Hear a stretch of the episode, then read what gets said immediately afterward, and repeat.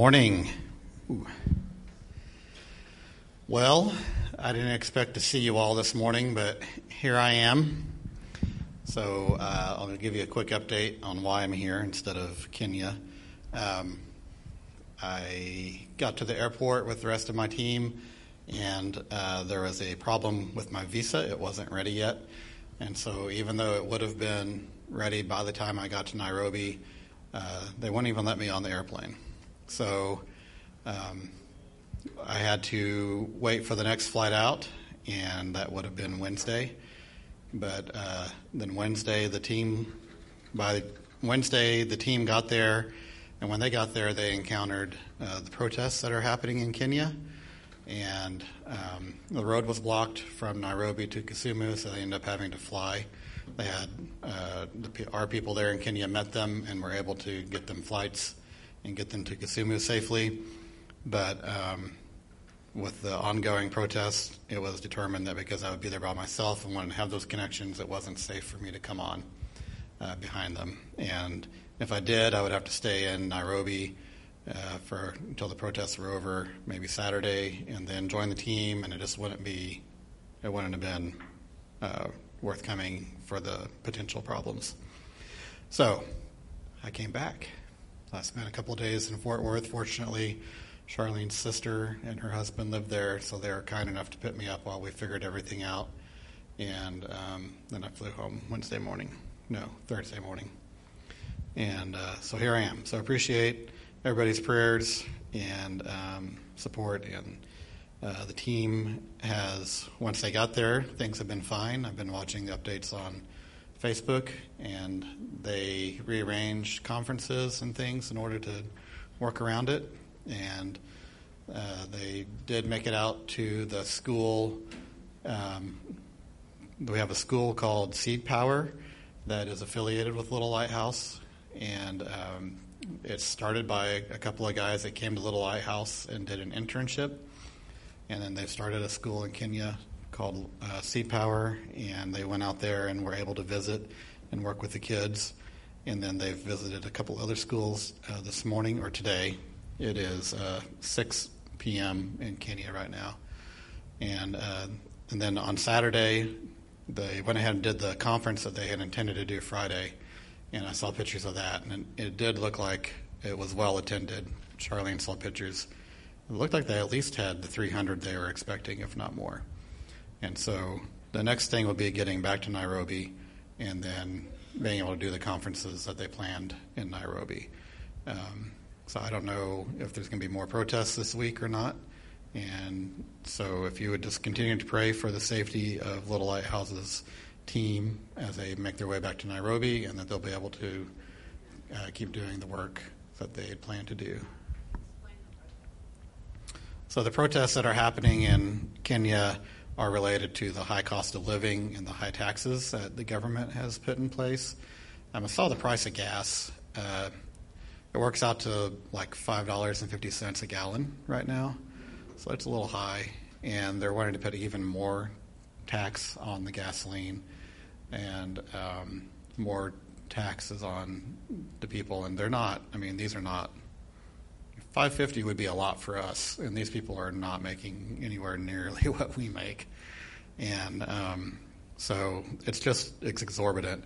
And the guy that was that is the president uh, was elected on promises of reform, and is saying he was one of the people, and uh, he's not made the changes, and is continuing to raise taxes, and so people are very upset with him. And so that's what the protests are about. They're protesting high taxes and um, you know, high cost of living and gasoline and just corruption in the government. So kind of sounds familiar, but um, so that's what's going on. And the violence that has happened has not necessarily been from the people; it's been from the government response to the protests.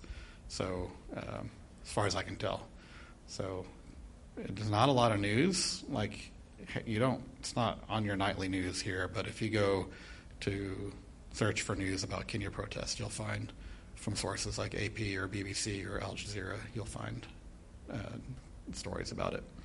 So, anyway, keep praying for them. Pray that uh, God will bring them home safely and uh, get them back to Nairobi safely. Then we have a second team that's leaving for Rwanda uh, tomorrow as well. Three people from this uh, Kenya team will be transitioning to, to Rwanda team.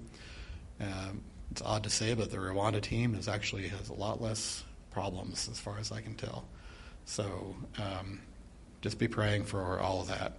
The thing about the Rwanda team is that um, it's a lot more up in the air. We've never been to Rwanda before, and so it's a little um, less settled as far as like where they're going to be uh, working. We're not going to have the big conferences. We don't have all the contacts we have in Kenya, so this is a little bit of a pioneering situation. So anyway, be praying for that as well, and appreciate all your prayers. We have other people traveling this week. We got Davy and Edie going to camp. You guys excited for that? Yes. Got a pack today. Yep. Uh, Cass and Randy are going on a trip, going to Cancun. Yep. And so that means they're not going to be here next Sunday. So we're going to have we're to have a video, have something something going on next Sunday besides Randy being up here in the pulpit. And looks like the Bennetts are going to travel to Sequoia, so we'll be praying for them to have a good trip. Anybody else traveling? All right. It's the season of traveling, so prayers for all the people that are going places. All right, let's pray.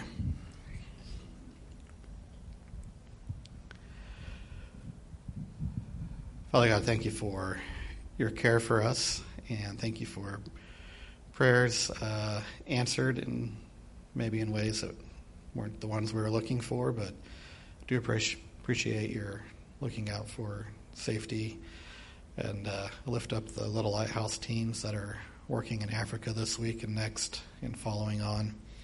Pray for uh, for the work they're doing. Uh, that is uh, spreading the information about how to work with special needs, but Lord, everything that Little Lighthouse does is to bring glory to you. I just pray that that will be accomplished. And I pray for their safety as they travel home and for the Rwanda team as they travel there and back. And um, I just uh, pray for your hand to be on all of that. Father, I pray for all the travelers this week, for Cass and Randy and Davy and Edie, and for the Bennetts. And uh, I just uh, pray for uh, protection for everybody as they travel. Anytime there's things going on traveling, there's unexpected things can happen with airlines, and you're putting your, or even just in a car, you're just putting your your hands in someone else. And I just pray for your favor on all of that. And uh, Father, I pray for the service this morning. Thank you for being here with us. Thank you for sending your heavenly hosts to be here with us. And uh, I just pray for our hearts to be opened to your word, to your message, to you, Lord. I ask these things in your Son's name. Amen.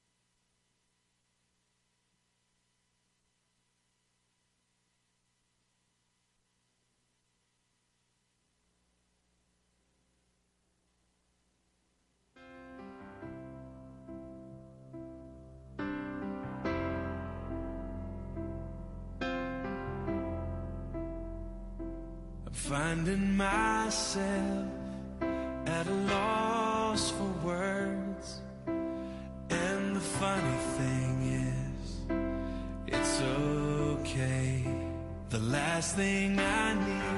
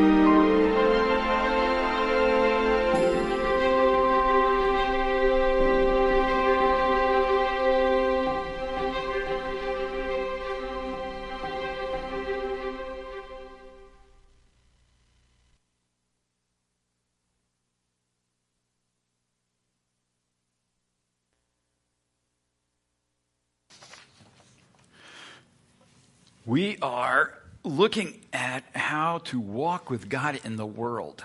That's the place we all live. You knew that.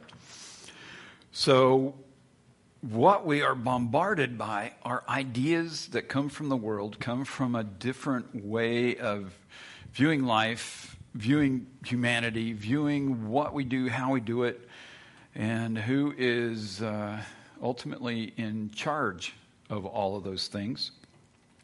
And we are coming at this from uh, a mixture of what we've been exposed to, and that can be our, our, families when we're growing up, the, the environment we were in, the schools we attended, the friends we had, and then over time we've added more of those in different layers, and uh, whatever input we've had along the way, if we're walking with the Lord through the years, that makes a huge difference and moves us in one direction. If we listen to the world and go after the things of this world, it takes us in another.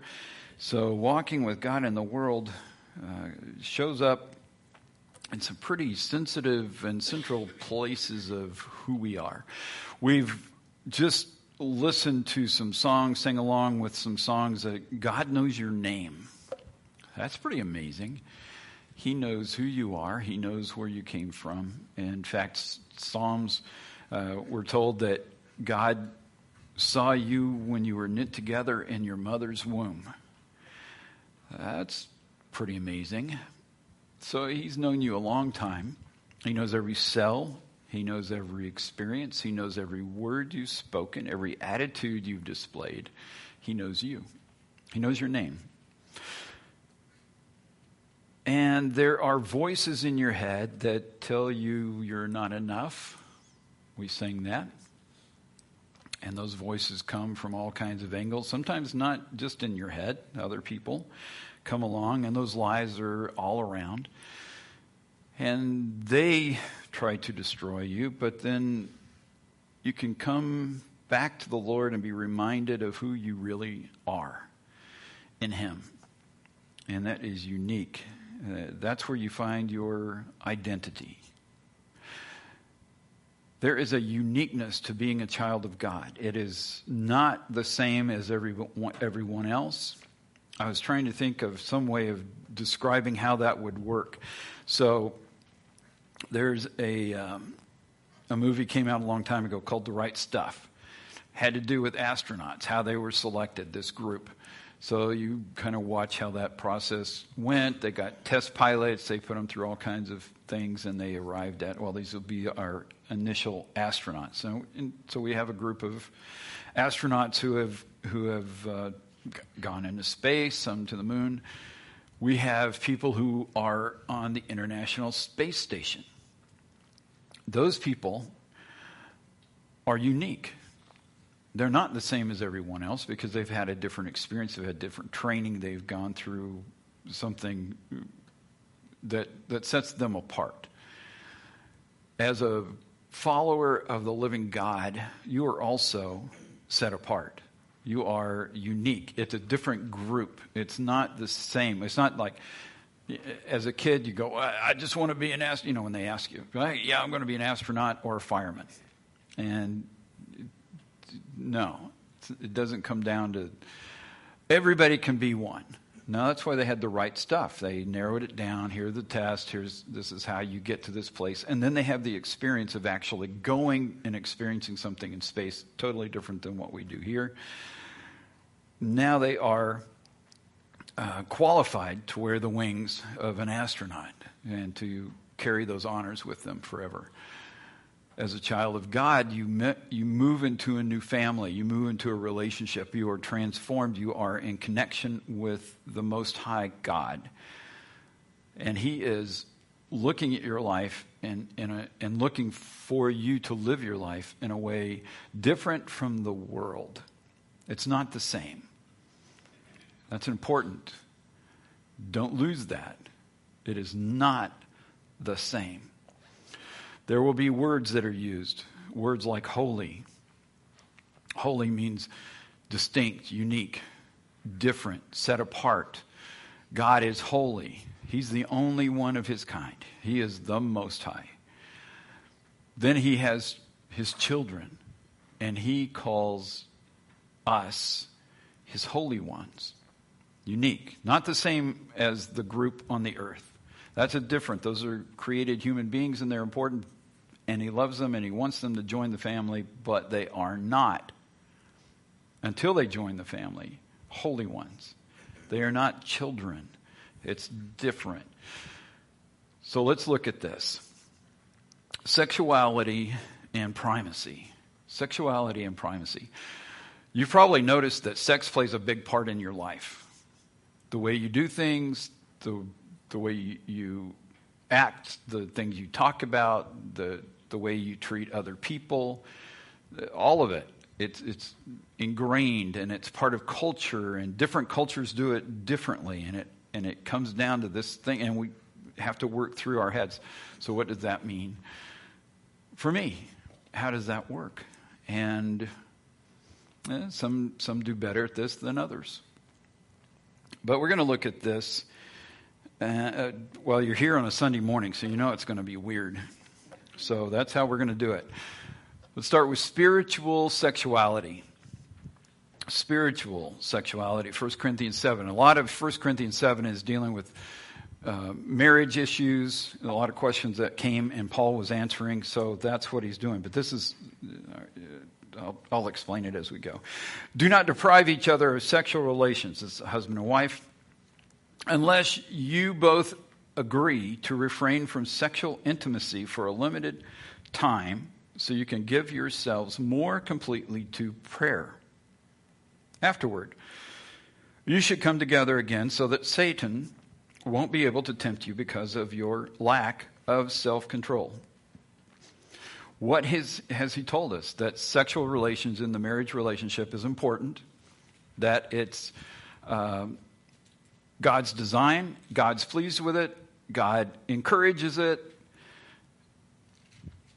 So I don't know if you got that in your marriage counts pre marriage counseling, but that's part of it.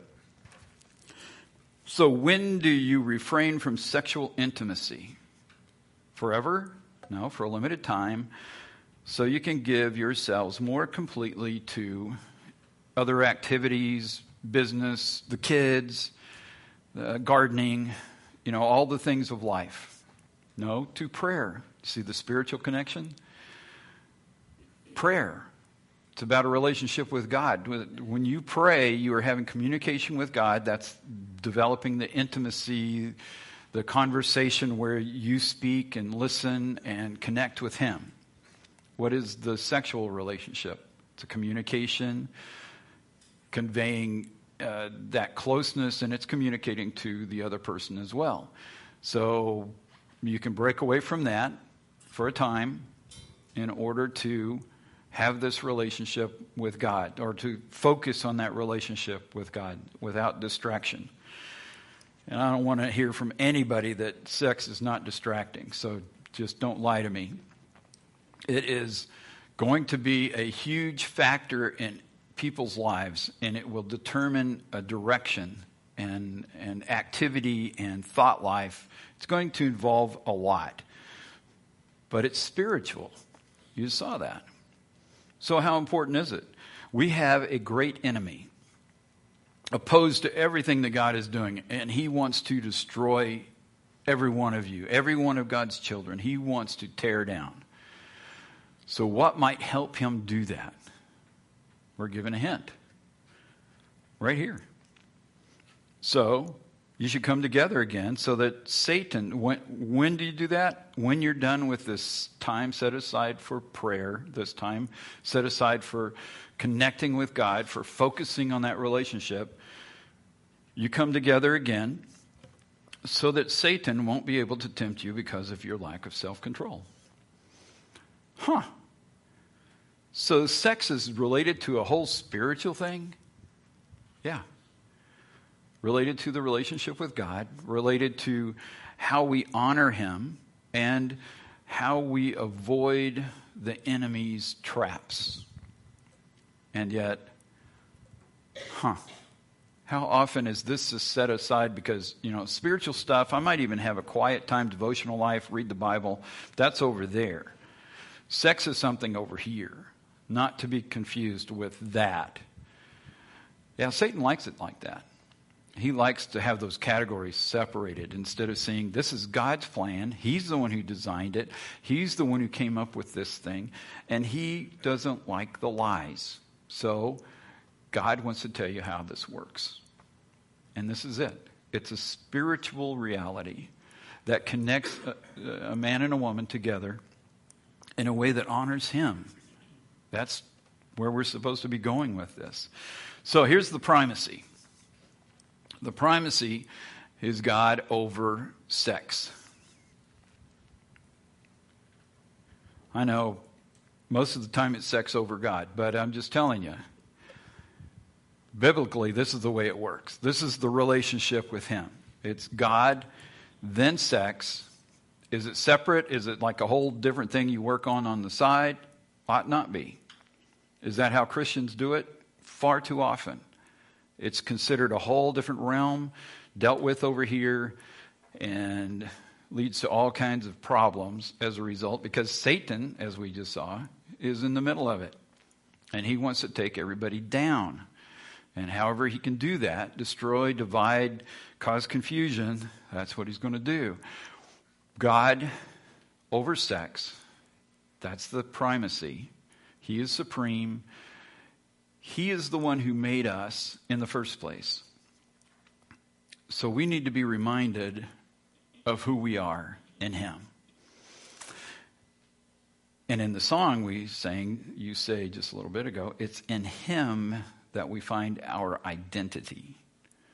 It's in Him we find our identity. It's in Him we find out who we are. We find out who we are as uh, sexual beings. There are, are no non sexual beings, just who we are as sexual beings. So, how does that work? Well, as Christ followers, this is also from 1 Corinthians 7, there is still this connection to this new life, this uh, being set aside, being unique, set apart for who God is and what He's doing. So, for the Christian wife, brings holiness to her marriage. Hmm. A Christian husband brings holiness to his marriage. That's important because together it's them that provides the holiness for the children. Provides a whole uniqueness, a whole different way of living, a whole way, different way of looking at life, of containing uh, the body, the activities of the body, the way we think, the way we are engaged in the world. And because, you know, the children are holy, it, it, it's setting up something that is going on. We've talked about before. There are entities, uh, dark entities, who just want to destroy uh, God's work, God's world, God's people. They are observing, they are looking at what's unfolding in the world, and they are observing how well we do relationships how well we do sex. You may think, oh, that's just weird. Yeah, we ain't done yet. They're observing. They take notes, just like God's agents, the angels who are taking notes and say, hey, look at those guys. That is awesome. The other side's going, man, we need them on our team. And so they find a way to do it. And just think, how many times have they won? And you go, wow, this is just. Uh, uh, amazing. And yet, God is saying, here, here you go. The wife is bringing holiness to the marriage, the husband is bringing holiness to the marriage. It's both. They're bringing a uniqueness as a child of God into this relationship, which, which affects the children of that relationship, that family, who is now observed not only in the human world, in the spiritual world as well. And all of that is being uh, tracked you can win people to Christ by doing it right. You can live in such a way that your home is filled with peace and love and joy, or not. Or not. What do we do with this? This matters. God will judge marriage. Hebrews chapter 13, verse 4. Marriage must be respected by all, and the marriage bed kept undefiled, because God will judge immoral people and adulterers. God will judge immoral people and adulterers. This is written to people who are God's children, who are in the church, who are holy ones. And he's saying this, this matters, this marriage bed, because it honors God or dishonors God, depending on how we handle this. Must be undefiled. So he's judging that because God is everywhere present. He knows he keep an eye on things. He's also got his angels taking notes, so we've got that as well. He has a plan to change things. But in the end, as, as things begin to change, uh, as we wrap up the uh, life on earth, there is um, well, here's just from Revelation chapter 21 all things new. He is working on this, um, working on the world, working on getting his family together during this time. He says in 21, It is finished. I am the Alpha and the Omega, the beginning and the end. To all who are thirsty, I will give freely from the springs of the water of life. To all who are victorious, oh, they will inherit all these blessings. And I will be their God, and they will be my children. That's the positive thing. It's all things new. It is a whole change when, when the Lord comes back. But listen. But cowards, unbelievers, the corrupt, murderers, the immoral, those who practice witchcraft, idol worshippers, and all liars, their fate is in the fiery lake of burning sulfur. This is the second death. So there's a whole new beginning for those who are God's people, who are part of his family. And he's going to give freely from the springs of the water of life and all the blessings that come with that. On the other hand, there are those who are so influenced by the culture, by the people, by the opinions of people, all cowards, unbelievers. Well, I'd rather trust my friends than my God, so I think I'll, I will listen to them. About what? Pretty much everything. The next line uh, the corrupt. I can't think clearly. I can't think rightly. I can't think cleanly. My mind goes to the corruption. And those words come to mind. Those situations come to mind. Those reaching out, getting my way, revenge, all of it comes to mind. Murderers, the immoral, and that's the whole list, comes next. Those who practice witchcraft, the word is pharmakeia, because there were drugs used in the witchcraft and the practice of uh, listening to demons or uh, influencing people, and that still goes on. Idol worshippers, those who are to, turning to other gods. You can see this whole spiritual thing in here. And all liars. Their fate is in the fiery lake of burning sulfur. He wants us to come to Him and, and have this relationship with Him, but we can get pulled away. And, and these are the people who said, you know, all that other is, uh, is so much more important. Listening to all of those other voices is so much more important. That cultural thing, that pressure I feel, how, how the news media uh, says these things are, rather than finding out from the God of heaven who created all things, oh, I'm going to listen to them and, and go their way. He says that, that leads to death. But those who are thirsty come to him. It's new life. It's a whole new way, whole, way, whole new way of living, all things new.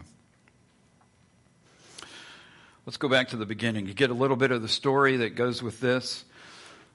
Back to the beginning there was a uh, uh, longing in God's heart for people. So he decided to build a world for people.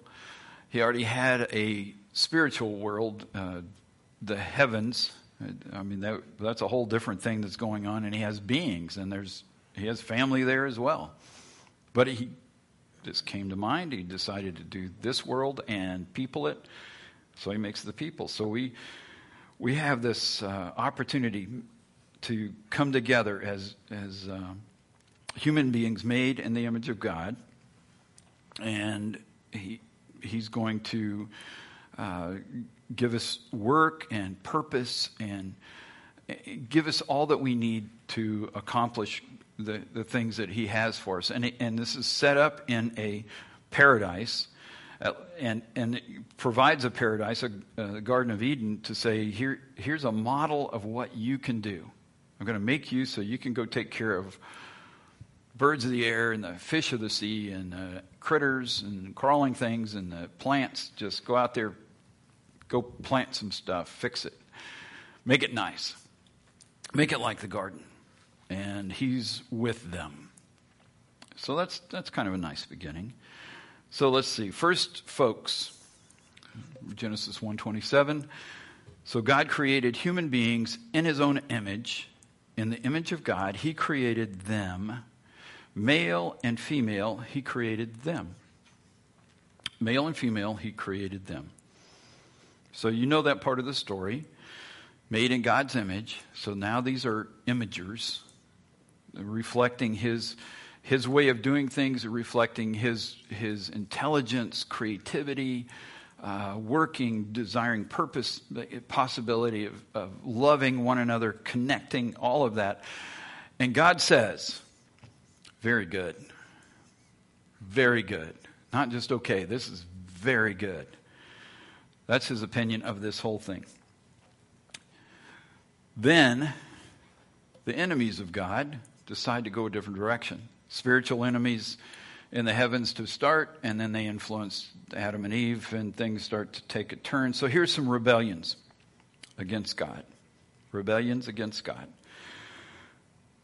Ambition, disobedience by Adam and Eve. They decide that they want to be like God. He made you in His image. No, they, they, they want to know and have the power and do all the stuff uh, that God can do. And they've been sold that bill of goods by, you know, serpent, who is still selling goods along those lines. So there's disobedience by Adam and Eve that leads to the death of the human race. It, it, it brings them out of the Garden of Eden. Now they are separated from paradise. They're, they are separated from the intimacy with God that they had. He would come and walk with them there in the garden, but no, now we've got a whole breakdown that's that's happening in that relationship, and now we're going to have to see what happens after that. So we have ambition, we have assassination. Cain kills his brother Abel. So chapter three is the ambition, the disobedience by Adam and Eve. Assassination is chapter four of Genesis. So we go straight from here's here's a couple it's going to start the human race, and then we have somebody already killing somebody, a human who is an image bearer, made in the image of God. Cain kills his brother, so the assassination is taking place and the breakdown is, is, is spreading. There's a transgression. Divine beings disregard the orders uh, and, and who belongs where, and they decide they need to have sex with human women. They decide, wouldn't that be a good thing? So they take on some human form and they have sex with human women, these, these beings from the heavens who have rebelled against God, stepped out of the, their order in order to do that. So they have transgressed, they have crossed the line. And when you read that part in Genesis 6, you're going to find that God is just disgusted. disgusted. The people keep turning against him. Now we've got the, these. Uh, rebel divine beings who have also entered, entered into this. Their children are uh, called giants because they are somewhat different Nephilim, if, if you're reading the Hebrew side of that. They are uh, unusually uh, powerful, and so we find them later in in stories of gods and, and demigods and, and the literature, Roman, Greek, Egyptian, wherever you want to go, it's around the world, because that's what showed up as a result. And God says, it's just turned bad. The whole thing has turned bad. I'm going to have to kill them all. So that's how Noah and his family wound up on a boat, and the rest of the world had to be destroyed because this thing had just taken a huge turn. That's the transgression. After the flood, and the families of the earth are beginning to, it's repopulating, there are more people, there's a demonstration. And so the people united together in Babel, and they decided, well, let's just build a tower. We will reach to God. We will control God. We're going to build something so high, and then we're going to make him do what we want him to do. So the people united to control God. God says, no, that's not how this works. Divided the languages. The people couldn't understand each other, so they split and went to the world. As a result of that, there are all you know, people everywhere with lots of languages going on, and we have uh, angelic beings assigned. It's in Deuteronomy 32 that, that there are uh, hum, uh, divine beings assigned to the human beings who are now split and going to various places, different nations around the world. And those divine beings have responsibility to guide them, to point them in the way of justice, to point them to God, and ah, division. The heavenly guides were to help the nations but rebelled against God. So those those small g gods, how we find them in mythology and history, have responsibility for the nations and the people and to take care of them, and they go a different direction. So now we have wars and rumors of wars and people at each other, and they they don't uphold justice, and God comes after them. And if you read Psalm 82, it says that He's going to kill them. But that doesn't happen until Jesus comes back, so we got time. He ties, or he he chains a bunch of them up in Tartarus, but that's some uh, another group in there too. But the heavenly guides were to help the nations, and they rebelled against God. So now we got a huge problem going on all around the world. We got divine beings, we got human beings, we have a battle between God and, and those who have rebelled against Him. We got a lot going on. Those, uh, those rebellions are creating uh, the mess that we see the world in. And, and we are, uh, as children of God, supposed to be the ones who counter that, who live a different way, who look at the world from God's perspective, living out His truth in a way that challenges the, the evil that has entered into the world. And we can do that. Or we can just yell at the darkness and complain that it's not like it was when I growed up. We can have all kinds of things that are crossing our mind, but what God has said is be holy as I'm holy. Think the way He thinks. Do the things that He set us up to do. Accomplish the things that He's made us for. He knew us in our mother's womb. He knows our name. He knows what we are. He knows what we ought to be when we're not listening to the lies, not being influenced by the other side, the rebels, and not going with them, not supporting what they are what they are about and what they are what they are doing. So we have rebellions, and that leads to things worldwide, individual, national or national. It's high and low, and it it invades everything that we are as human beings, including our sexuality. So, what's the problem? How does God look at some of that? Let's look at some reflections and rebellions, or the next one up there. Got it? We have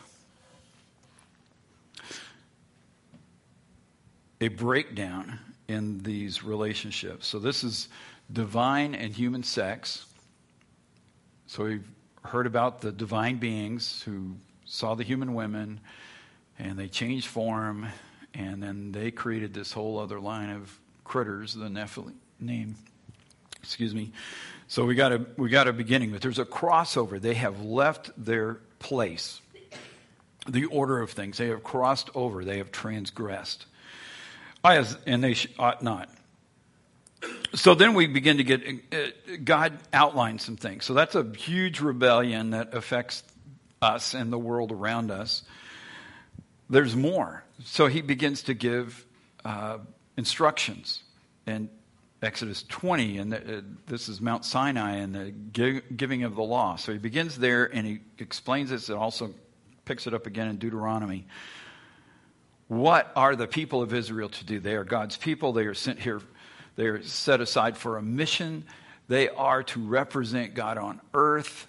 What does it look like when you have Him as central and you listen to Him and you do what He says? Well, if the army comes after you, He opens up an, a sea and He lets you walk across and He takes out the army. That gives you an idea of what He's capable of. Yeah, there's a good, yeah, yeah that's good. He takes care of them. He, he's saying, You are not like everyone else. This is what the Most High God can do compared to all those other gods that are out there. Crossing over these boundaries is part of the issue. So, this is part of where the, uh, the rebellions will show up. And you read this in Scripture and you go, well, okay, that's weird. I remember reading this. There are prohibitions against having sex with animals. I thought that is a weird thing to put in the Bible. Who would think of that? They did. People do. You go, huh. That is so out there. Is it? But it's that crossing over, it's that transgression. It's that okay, you are supposed to be here. Now it's out of order, and we're going to cross the heavenly beings, the divine beings, and the human beings. Oh, let's do this. We'll do the animals and the human beings. So now we're crossing over again. Prohibition. No, that's not how it's supposed to be because we don't want this um, to be acceptable behavior. You are supposed to be children of God, living uprightly, thinking correctly, thinking His way, being holy on the earth, bringing holiness into your marriage, bringing holiness into sexuality. So don't do that. Okay? Can't do much about the divine beings coming because that's a different category. But animals, yeah. What about forced sex? There are rapes, there are in battle, this happens all the time. It's happened to the Ukrainians as the Russian army has come in. This is like stuff people just do to each other. And date rapes and all, it's all over. Huh. So, is force supposed to be part of this?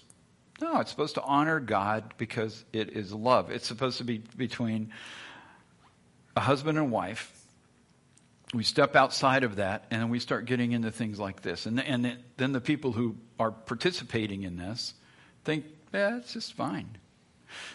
That's human trafficking, gone crazy.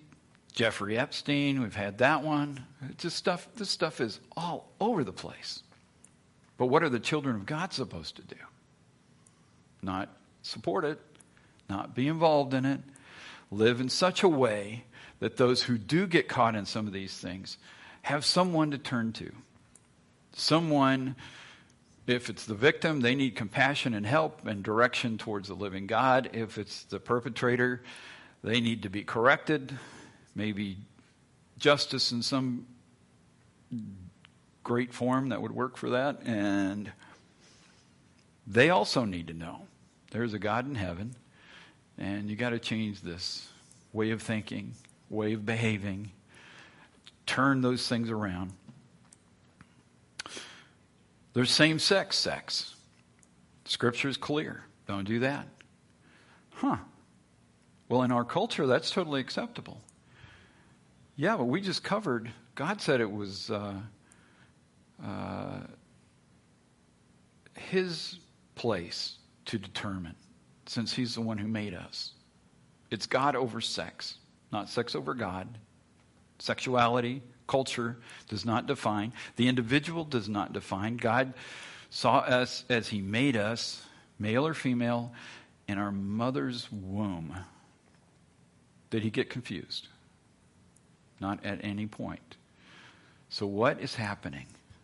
It's a crossing over. It's a transgression. It's, uh, I'm going to be this kind. I don't care what you say. I'm going to do this. And it's legitimate. And it ought to be highly um, regarded. And God's saying, no.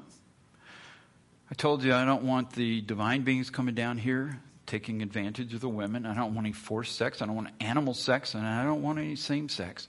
Here's the deal I made you male and female. You can have that relationship in a marriage, not randomly, in a marriage, and it will be holy. And it will honor the living God. And it will let those beings know this works. This is what works. Letting them know that God is all that, that He offers us something remarkable, life changing, good, wonderful, and it changes a family. We read that. The, whole, the wife brings holiness, the husband brings holiness, the children are covered in that holiness. They're set apart, they're protected. God is going to be involved in that process. But we can take it a different direction. Sex outside of marriage, breaking the covenant, going outside of what was already set up. So these categories matter. And all of those things are included in Scripture. They've been since the beginning. These aren't new. It just continued through. And he said, I've got something. There's a battle going on. There have been these rebellions. If you want the better life, then you come to the living God and you live life His way. You do your definition of who you are by what He says. In you, I find my identity. Not out there, not the culture, not what some, somebody on YouTube says, but from the living God who created in the first place and who has made this so that it works wonderfully. So he's the one. We're dealing with the rebels, all kinds, sometimes in our own hearts, but we have to work with listening to the living God and going his way because he knows, and he knows what the end of this is. Remember, we read Revelation. Those who choose to rebel to the end, there is a second death. And he is warning us off that by keeping us focused on who he is. And then we come to him and we have and we live uprightly for him. There, there's a question sometimes, well, you know, there's really, is just kind of blended. You know, men and women are, are the same, not from God's perspective. So, honoring God and each other from Deuteronomy 22. A woman must not put on men's clothing, and a man must not wear women's clothing. Anyone who does this is detestable in the sight of the Lord your God. So, what's the problem? Does that mean women can't wear jeans? No, different cultures have different clothing things. That's not, that's not the point. The thing is becoming that other by, by disregarding what God has honored a person with, the way they were designed, his intent in making a person male or female. That maleness or femaleness honors God lived out properly. Everything lived out in that relationship with God, that relationship is, is going to shine through and it will reflect on the way we do things, the things that we value, the priorities that we have. There's a lot of other scripture and that's why we have these slides, and I have notes so I don't go running around getting them all for you.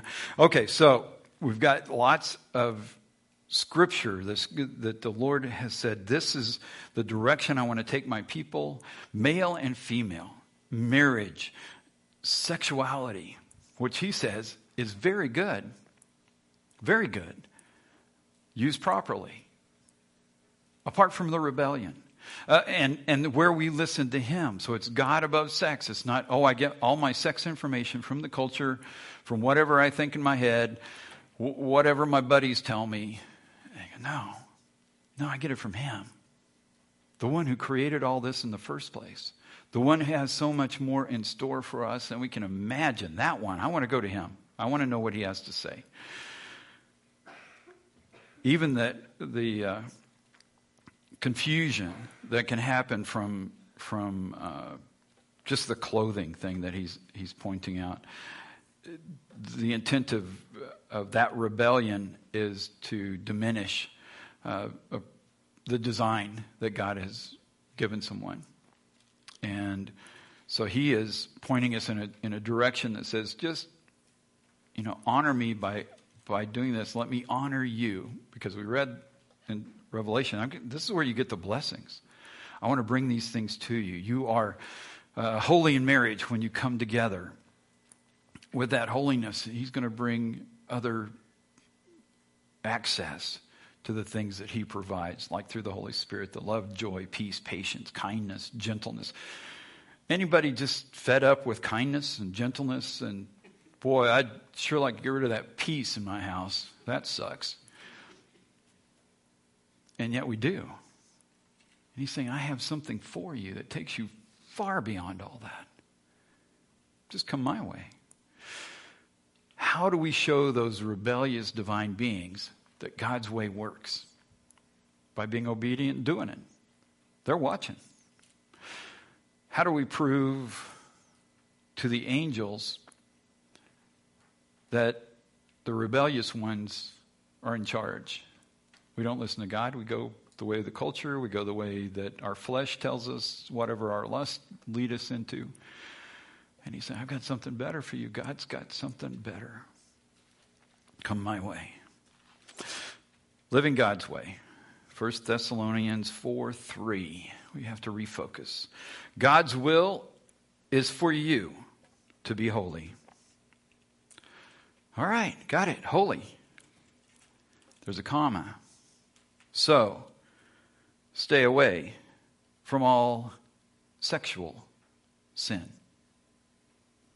Well, bummer. God's will for you.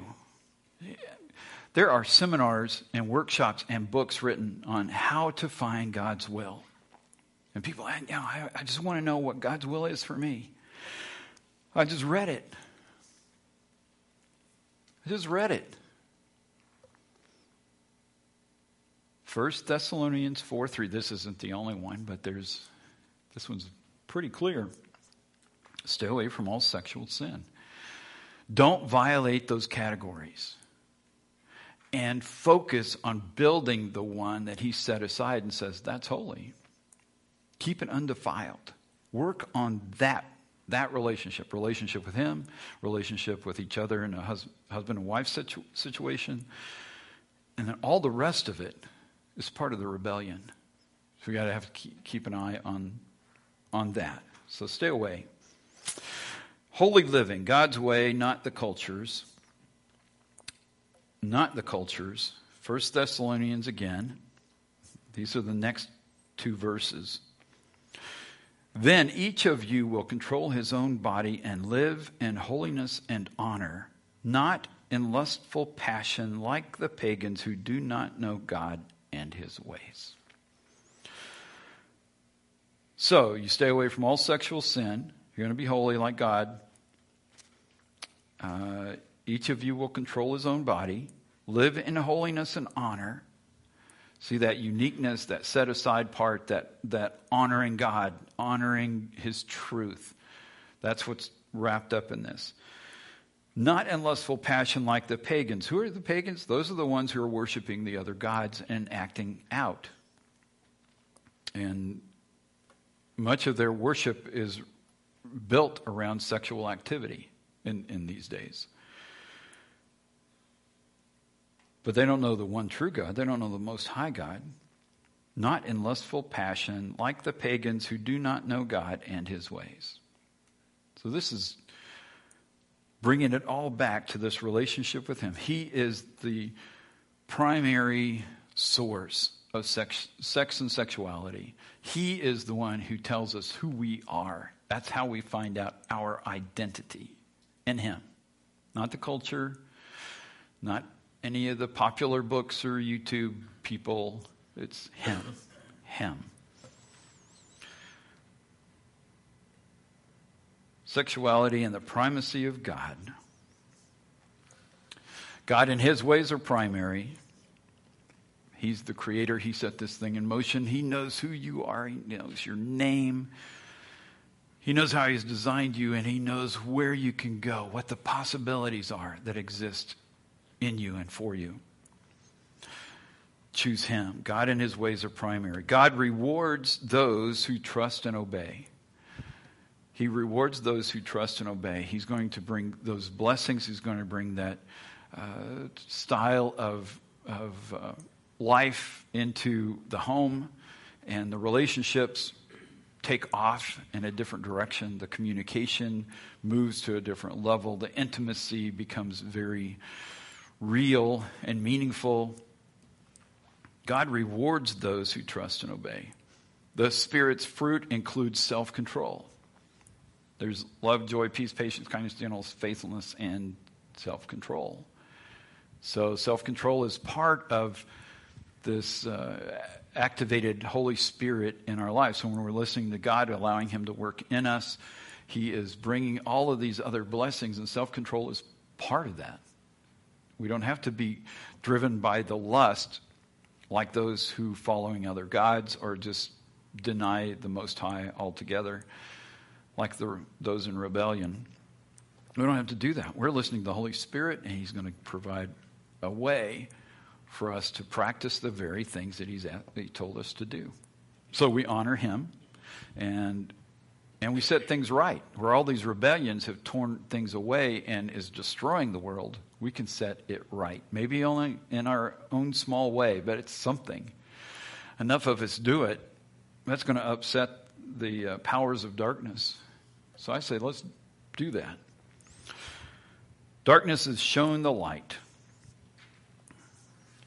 And that can be darkness, that can be the beings who are uh, in rebellion, the evil beings in rebellion. Uh, the darkness may be those who don't who don't know God, those in our family, those in, uh, of our friends, or those that we run into, who are just operating out of the darkness. And we do it right; they are shown the light. They may hate it. They may really just think that's awful. There, there's a group, uh, the Fulani uh, tribesmen in Nigeria. They happen to follow a different God so the Christians there really aggravate them. So they're killing them. The Christians have farms that are taking off and working. And they, they're building up, you know, they have their land. And, and they've been nice enough on occasion to allow these uh, herders, they're often, these guys are, are herding animals, and they will allow them to use their land for their critters. Well, that's not enough because they're Christians. Darkness does not like the light. So there's a huge, and the army, Nigerian police, Nigerian army doesn't step in because darkness hates the light. They are being killed. Their places are being taken over by this other group. And you go, huh, that doesn't seem nice. No, they are faithful to the Lord. So uh, there's some things the Lord says about that and the kind of rewards that people who are faithful to Him get. So they're not going to complain. These, these folks are sacrificing, being sacrificed in, in the name of the Lord. But they, if you ask them, they'd say, I'd do it again. They are faithful. What I'm trying to point out is there is darkness in this world. If you live uprightly, if you do the things God says, you will be made fun of, you'll be put down, you'll be, well, that's just ignorant, you know, follow the science. You'll hear it all. And God in the heavens is saying, Thank you for following me. Thank you for being holy. Thank you for listening to my truth. Thank you for trusting me and obeying. And let me pour out my blessings on you and bring it to your home. I just want to bring it to you. It's Him. It's God over sex. It's God over sex in, the, in us as individuals. It's God over sex in the culture. It's Him. And that whole sex thing got bent long ago and twisted up with divine beings in that first big story. And it has not let up yet. Remember, they, they're not dead yet.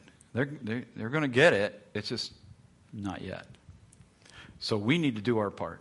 Live uprightly. Be holy, as He's told us to be holy. To accomplish these things, to, to uh, do it in the face of those rebels, the divine ones who are Uh, those divine beings who are unseen. But we also need the angels to see, you know, we really do love the Lord. We need them to see that. And then our neighbors, people in our family, people around us in this world. Because some of them might find out there is a God in heaven who cares about them and has something for them, something better for them, not only in this life, but in the one to come. Let's pray. Father, thank you for not giving up on us. You made it very good in the beginning, and it will be even better later. I pray that you would help us now to listen, to open our ears and eyes and hearts and minds to you, that we not be so subjugated by the culture and by the weakness of our flesh, that we would listen to you, the one true, Almighty God, who has our best interest in the center of your heart. You desire the very best for us. You want us to be part of your family, and you want us to experience your incredible blessings. Uh, Lord, I pray that you would just open the doors of heaven and pour them out as we trust and obey, as we look to you. If anybody here is struggling with these things, with sexual sin, right here, right now, I pray, Lord, that they would open up their hearts to you. Admit it, confess it, turn from it, and Lord, walk your way and enjoy those blessings that only you can bring. Help us, Lord, be light in a dark world. In Jesus' name I pray. Amen.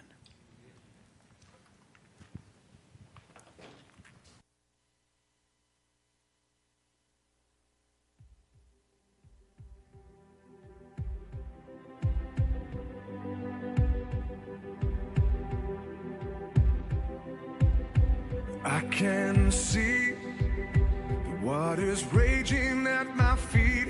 I can feel the breath of those surrounding me. I can hear the sound of nations rising up. We will not be overtaken. We will not be overcome. I can walk down this dark and painful road. I can face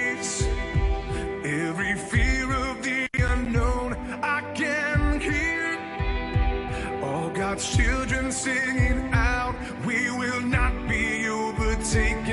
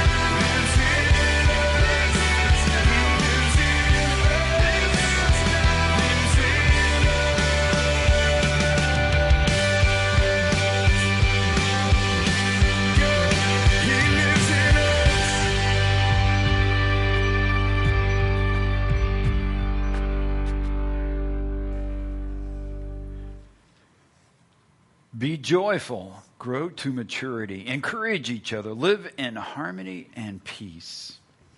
Then the God of love and peace will be with you. May the grace of the Lord Jesus Christ, the love of God, and the fellowship of the Holy Spirit be with you all. Amen.